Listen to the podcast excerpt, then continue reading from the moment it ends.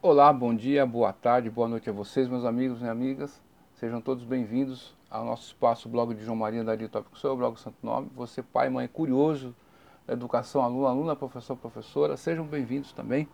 Você que me acompanha de longa data, um grande beijo para minha amada Elisângela, um beijão para meu amado filho Emmanuel Papai Tima de Montão. Agora são 6h21, 6 horas e 21 minutos da manhã aqui em Americana, região metropolitana de Campinas, interior do estado de São Paulo. Vamos responder a perguntas, comentar alguns comentários aqui, né? Comentar que o pessoal escreve para a gente aqui. A gente é aberto a tudo, a gente é aberto, né? É, é, pode comentar qualquer coisa. Gostou do vídeo, dá um like, não gostou, dá um dislike, né? Compartilha aí se você quiser, se você queira, né? E, e aí vamos que vamos. Vamos ver aqui os comentários aqui de hoje, vamos responder algumas perguntas. Mandar um grande beijo para minha amada Elisângela, um beijão meu, para o meu amado filho Emmanuel, papai Tima de Montão. Hoje, dia 4 de fevereiro de 2022. Já falei o horário, né? Já levantamos cedo, velho dá trabalho, né? Acorda de madrugada, 4 horas da manhã. Já fizemos o que tinha que fazer, já mexi com a massa, já deixei descansando, né? Para ela ficar numa, consistência, numa qualidade boa e bem digestiva, né, para as pessoas comerem e, e fazerem uma boa digestão e ter saúde, é isso que importa. Então, dá trabalho, né? Então aqui, deixa eu aqui é, fazer um, um, um comentário aqui. Obrigado a você que acompanha meu trabalho, tá bom? Eu quero dar um grande abraço aqui para o meu amigo internauta aqui, Adriano Aparecido Alves, parabéns, irmão, pelos seus vídeos aí, acompanho sempre, Deus abençoe, obrigado, amém, né? Obrigado mesmo, obrigado, obrigado, né? Obrigado mesmo, viu, Adriano? A Helena Marques, ela faz uma pergunta, ela já fez várias perguntas aqui, né? Vamos a ela aqui, ó. Outra dúvida sobre formação pedagógica para não licenciados. Todos os cursos dessa formação exigem Estágio, pesquisei no Claretiano e a grade curricular não possui estágio. Ô, Elaine, Max, olha o que acontece. Você entrou no, no, no, site deles lá, né? Você entrou em contato com eles, assim, você entrou, telefonou para eles, porque essas questões aí você pode entrar em contato com a instituição. Você, meu amigo, minha amiga que acompanha, me acompanha o trabalho, as instituições hoje em dia, até em WhatsApp, né? Eles estão tendo aí nas redes sociais, é fácil, você pode entrar em contato com o pessoal perguntar para ele sobre isso, né? Eu faço isso, eu entro em contato, pergunto, né? Se uma coisa não tiver dentro da, do que eu, da lei ali, eu entro em contato com o MEC. Tem, a princípio tem que fazer isso, tá certo? Mas, é, mesmo que você tivesse, que você telefonou, viu, Helena? Você tele, Elaine, você telefonou lá, eles falaram que não tem estágio. É obrigatório? E aí, João Maria, é obrigatório? Vamos ver aqui vamos nos socorrer aqui com, é, eu estou no meu blog aqui, vamos nos socorrer, eh, nos socorrer aqui através da legislação. O que, que a legislação está falando para nós? Então, nós estamos aqui na resolução 2 de dezembro de 2019. No capítulo 6 da formação pedagógica para graduados, está na tela ali com vocês ali, ó. Vamos pegar nosso pincel atômico aqui, ó. Nós vamos ler isso aqui, ó. Tá bom? É, o artigo 21 diz o quê? Capítulo 6 da formação pedagógica para graduados. Artigo 21. No caso de graduados não licenciados, a habilitação para o magistério se dará no curso destinado à formação pedagógica, que deve ser realizado com carga horária básica de 760 horas, com a forma e a seguinte distribuição. Grupo 1, 360 horas para o desenvolvimento das competências profissionais integradas às três dimensões da BNC, formação instituída por esta resolução. Grupo 2, 400 horas para a prática pedagógica na área ou no componente curricular. O que está dizendo aqui para nós isso aqui? Minha cara Elaine. Não vai ser mais obrigatório. O resumo da conta é isso aí. Por isso que, ao nosso ver, né, quem fizer esse curso seguindo essa resolução, tá tudo tranquilo, é sossegado, você está dentro da lei, não se desespere. Eu estou falando como que esse pessoal que bolou isso está ajudando ou prejudicando a educação. Pergunta a você, meu amigo, meu amigo. Eu não sei, né? Porque eu acho que a educação é uma questão pessoal, é obrigação de cada um que vai buscar, vai estudar, buscar pela educação. Não é isso? Então, se você é professor, tem que escrever corretamente, né? Por quê?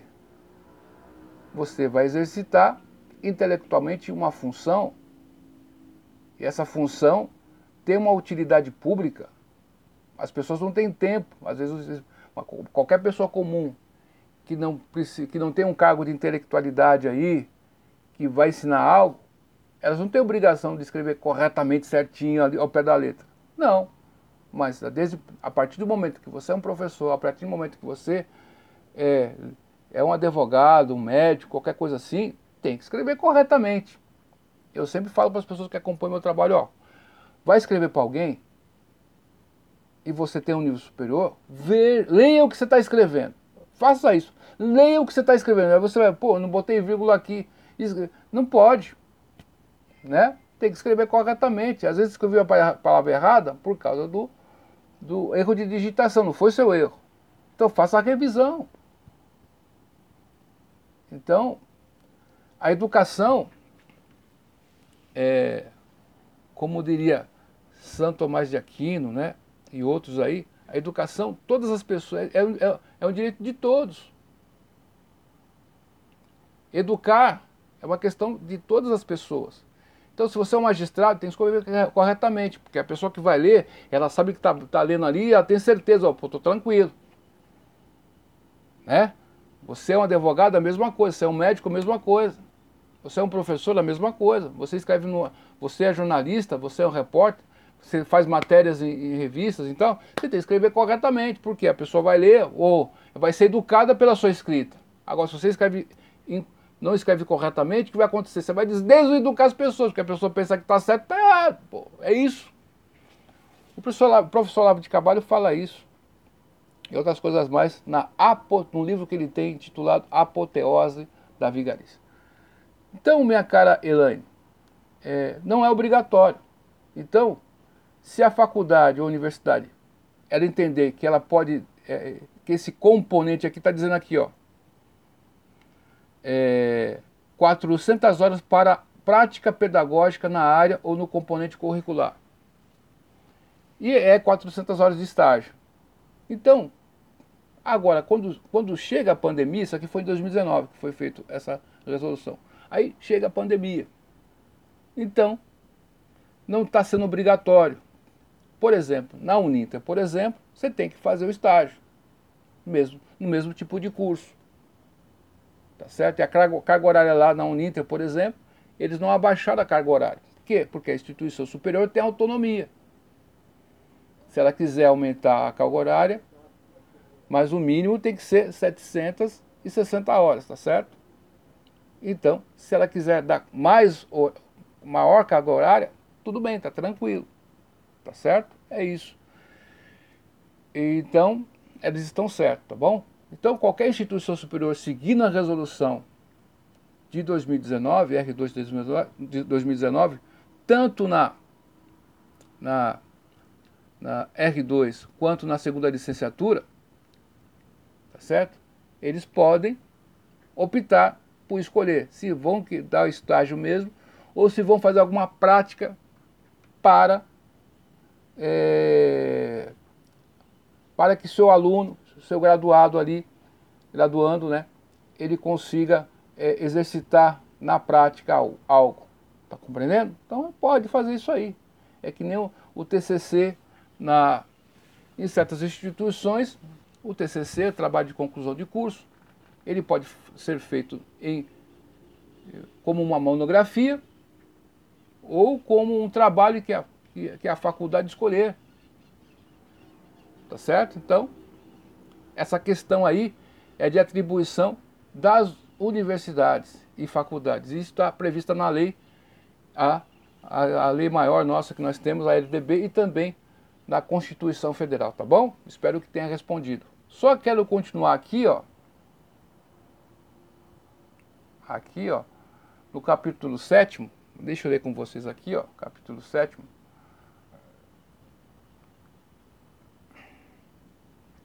Ó. É, da formação para atividades pedagógicas e de gestão. Muitas pessoas me perguntam, sempre respondo, mas aqui tá, tá o estágio ali que eu falei é na formação pedagógica segundo a licenciatura. Nessa resolução também fala sobre a licenciatura normal e está bem discriminado ali, descrito o estágio, tá bom? É, da formação para atividades pedagógicas e de gestão. Artigo 22.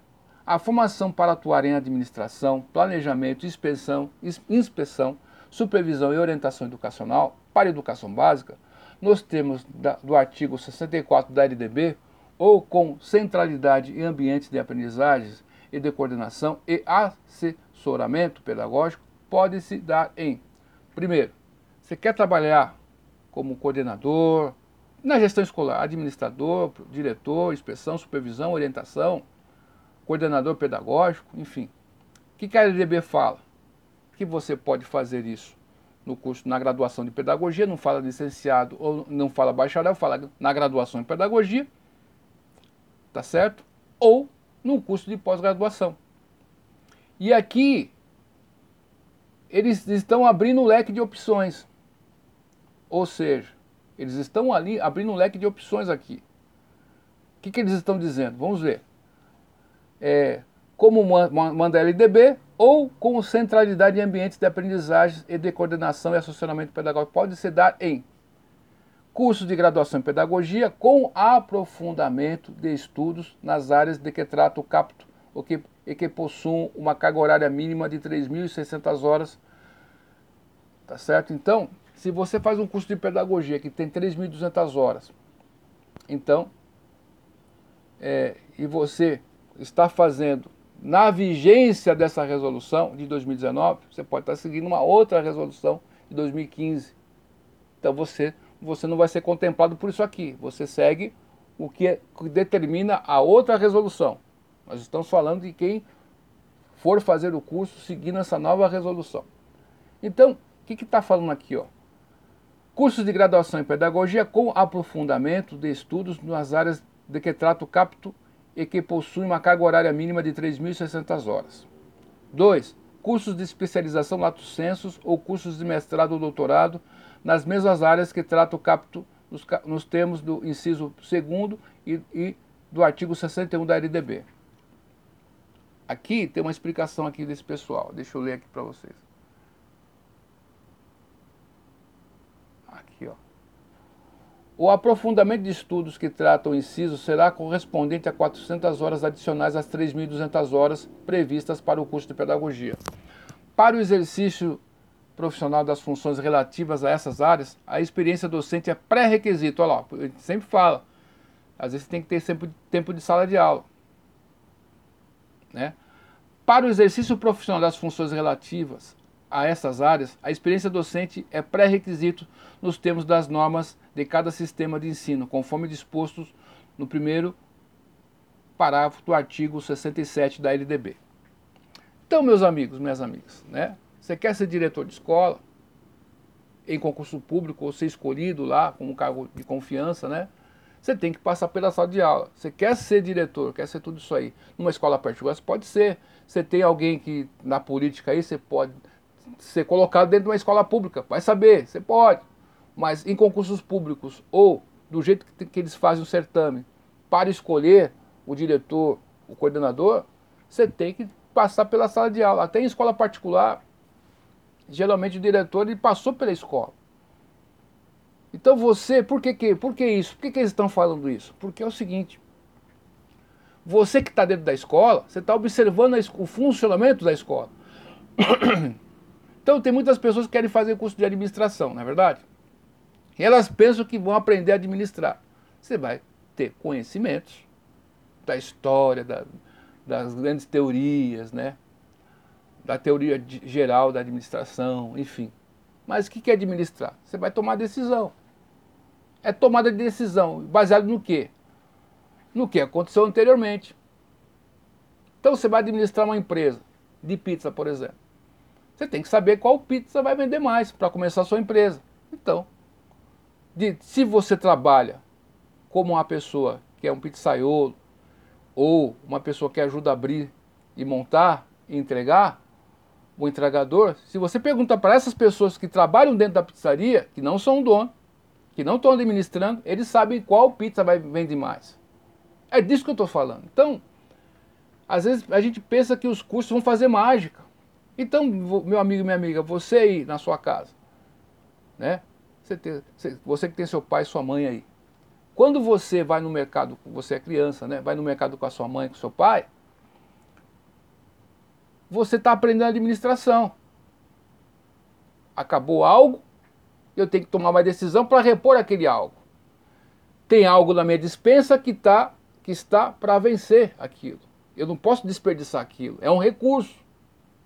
Então a administração lida com recursos também. Então, uma dona de casa, ela está administrando. Esse é o conceito. Não importa se é uma casa, se é uma empresa, o conceito vai ser o mesmo, as atribuições serão diferentes. Então, se você tem essa familiaridade de fazer isso e gosta de fazer isso, parabéns. Por exemplo, eu aprendi com, com, com o senhor, o senhor João da Silva Ramos, muitas coisas dentro da construção civil. E eu fiz o curso do Senai, mas através de observá-lo em ação, eu aprendi coisas que eu, poxa, agora eu estou entendendo a emenda. Por quê? Você aprende o que, é emenda? Você faz um reboque aqui e acabou, não terminou. No outro dia você vai e continua. Tem pessoas que quando você bate o olho, você vê lá ali aquele ressalto. E eu, reparei, eu reparava que, que o dele não tinha ressalto. Ô seu João, mas por que, que não tem ressalto aqui? Ô seu João, é o seguinte, as pessoas quando vão desempenar, desempenar, passar, né? É, é, é, aplainar a massa conformar a massa, né? Então, você vai passando aí aquela a desempenadeira, tá certo? Em vez de você passar do da massa fresca que está mole para que está seco, tá errado. Você tem que fazer do seco para o molhado. Aí você vai chegar na, onde você quer, então vai ficar perfeito a emenda. A pessoa vê, vê que tem uma sombra ali, mas vê que está zeradinho. Está compreendendo? Então, é, você quer se tornar um professor, a faculdade vai te ajudar até um certo momento. Por isso que eu sempre falo, meu, você tem oportunidade aí de dar aula numa igreja, qualquer coisa que seja, falar em público, cara, vai para cima. Você que está sempre ensinando seus amiguinhos na escola ali, você viu a, a, matemática ali, ninguém tá, o pessoal tá boiando, você vai lá e tal. Na história lá, você, você pegou rapidinho, o pessoal tá boiando, você vai lá e ensina. Você tem uma tendência a ser professor. Tá certo? Então, eu estou dando exemplo da administração. Então, a pessoa que está dentro da escola, o, o professor, ele vai ter acesso a isso, é esse universo, qualquer um dos profissionais da educação. Qualquer pessoa dentro da escola sabe do que eu estou falando. Então você tem departamentos que tem que tomar decisões e tem que lidar com recursos, recursos humanos, recursos de limpeza, de, de manutenção, de alimentação, de estrutura. Por isso, quando você faz estágio, você faz um o primeiro estágio, você faz um levantamento do patrimônio de tudo que tem na escola. É isso ou não? Depois você vai fazer uma outra intervenção. Então, você tem que ter. Por que, que no estágio, quem está na área educacional faz isso aí? Porque você pode se tornar um futuro diretor de escola. Então você tem que estar familiaridade, você tem que anotar o patrimônio, fazer o número, o registro e depois fazer o checklisting. Ou seja, pô, o que está faltando aqui? É administrar, tá certo? Né? Então você tenta fazer o uso eficiente dos recursos ou a eficiência dos recursos. E eficiência e eficiente não são mesmo. Eles são, têm uma sutileza de diferença. A equipe de Fórmula 1, por exemplo, ela tem que trocar o pneu o mais rápido possível. Eles trocam, são eficientes. Mas o que, que acontece? Eles usam muitas pessoas para fazer esse serviço, então está gastando muito. Então tem que diminuir o recurso. Então eles não são, não têm eficiência, está compreendendo? por exemplo, na Fórmula Indy, o número de pessoas que são utilizadas para trocar o pneu vai levar mais tempo, mas é um número reduzido. Então, a equipe vai gastar menos. Entre aspas, isso aí é, isso aí é entre aspas, tá certo? Então, cada qual tem que pesar na balança essas, essas questões. Agora eu vou ler aqui o comentário do, do deixa eu ver aqui, do Leonardo Viana. Olá, professor. A princípio, parabéns novamente pelo conteúdo. Uma pauta muito interessante. No geral, essas 3.200 horas da formação superior devem ser obrigatoriamente cumprida nos campos específicos do estudo da biologia, ecologia, zoologia, imunologia, parasitologia, biologia da conservação, dentre outros. Quando o Conselho menciona que, no caso dos licenciados, não são contabilizadas atividades inerentes à formação pedagógica ou mesmo não discrimina os cursos de formação pedagógico para graduados não licenciados. Sim, as disciplinas voltadas ao ensino-aprendizagem e conhecimentos educacionais gerais, como didática, filosofia da educação, sociologia, da educação, psicologia, da educação, práticas pedagógicas, etc. Olha só, Leonardo, parabéns aí pelo seu comentário, estou lendo aqui, vamos comentar. O que nós estamos falando no vídeo é que o Conselho de Biologia o que, que ele fez aqui? Ó? Que, ele fez aqui? Vamos, vamos, vamos, vamos, vamos aqui na, na, no corpo aqui da matéria que nós estávamos lendo. Olha o que, que eles fizeram aqui. Ó. ó. Aqui, ó. Quem na, na pergunta 9, quem pode se registrar no Conselho Regional de Biologia? Tá certo? Aqui, ó.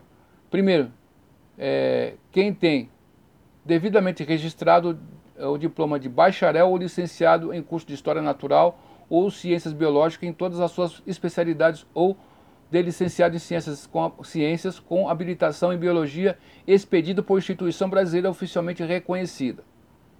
2. Expedido por instituições estrangeiras, desde que esse, esse curso seja é, é, revalidado.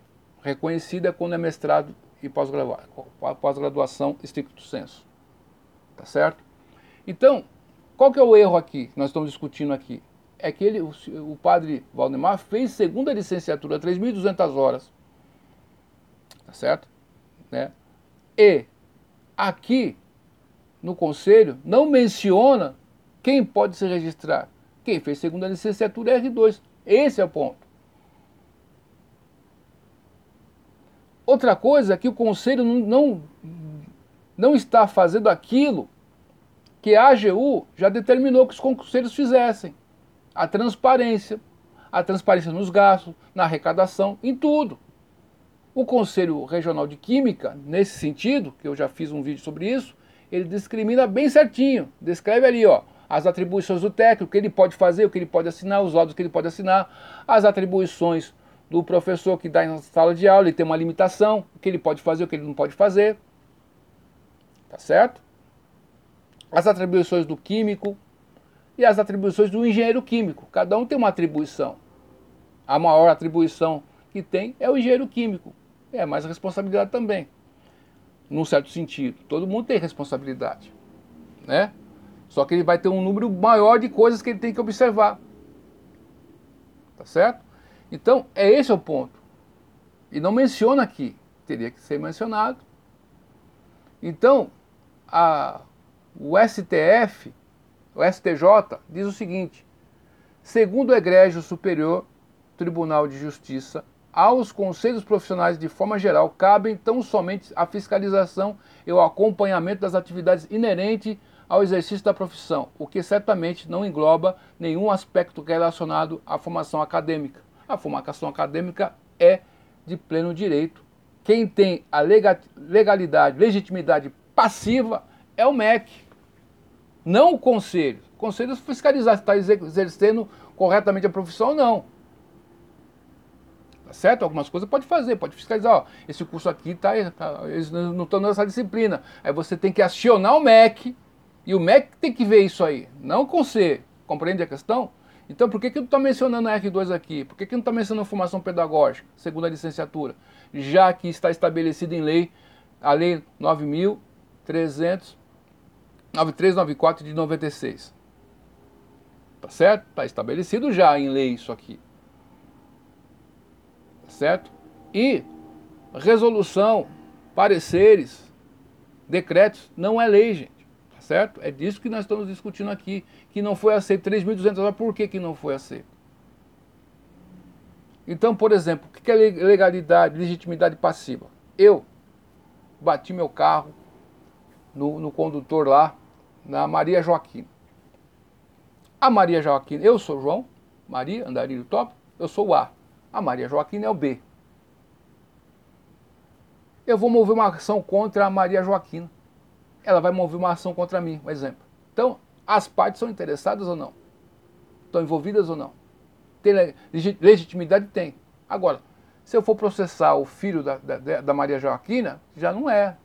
Então você tem, você tem que direcionar no direito, você tem que direcionar para as partes que estão envolvidas, senão não tem legitimidade, pede a legitimidade. Então o conselho, ao atribuir a recusa do de diploma de registro por causa de ser segunda licenciatura, que o padre me escreveu, caracteriza-se como uma discrimina discriminação, que é proibida por lei também, 7.716, do seu artigo 3 Olha só. Então, o conselho tem que se atualizar, tem que ter mais transparência. Né? Eles não aceitam nenhum técnico. E o conselho em química aceita o técnico.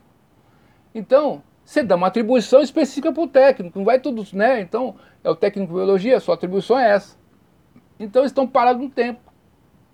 Tá certo? Tem que se atualizar. O erro continua erro, mesmo sendo feito por todo mundo. Se todo mundo está fazendo errado, está errado. Se o conselho está fazendo errado, está fazendo errado. Não é porque é uma instituição que é intocável. E isso que nós fazemos aqui. Nós temos que perder o medo. A democracia só pode ser democracia se todo mundo faz parte da democracia e dá sua voz. É o parlamento. Parla quer dizer, em italiano, quer dizer falar. Você tem que falar, meu amigo. Tem que meter a boca do trombone. Isso que eu faço aqui nos vídeos. Eu falo sempre, não fique só com o que a faculdade está dando. Por quê? Porque eu acredito que é insuficiente. Uma pessoa me perguntou uma vez, mas João Maria, o que você acha desses cursos rápidos? Meu irmão, de repente a pessoa fez um curso rápido, ela fez o curso rápido, mas a história da vida dela é voltada para aquele curso. Então tá certo. Que nem uma pessoa que fez casas pra caramba, muito bem feitas, de pedreiro, de construção, levantou um monte de coisa. Ele não tem um curso do Senai certo? E um recém-formado do Senai. Não tem experiência, o lastro de construção, qual é a obra dele? É as casas. Qual é a obra do pedreiro? É as casas. Qual é a obra do filósofo? É o seu pensamento, o seu legado, sua obra, seus livros. Esse é o legado, não é verdade? Então é isso. Aí. Então, eu acho que a gente tem que desmistificar muita coisa. As pessoas estão correndo atrás de diplomas, a gente sempre fala aqui, está correndo, em vez de correr atrás do conhecimento. E o conhecimento hoje está Está acessível, meus, meus amigos. Busca ele aí, ó. Tá aí. Olha eu, ó eu aqui, ó. Com um celularzinho velho, faço vídeos aqui e uso recursos aqui que tem na internet. E alguém tá, tá chegando em alguém. E esse é alguém que estava perdido aí, solto aí, já tá, já não está mais perdido. É isso aí. Então, meu amigo, minha amiga, muito obrigado pela sua atenção até aqui. Duvide de tudo, depois duvide da dúvida, estude hoje, porque amanhã pode ser bem tarde, viu? Até mais. Tchau.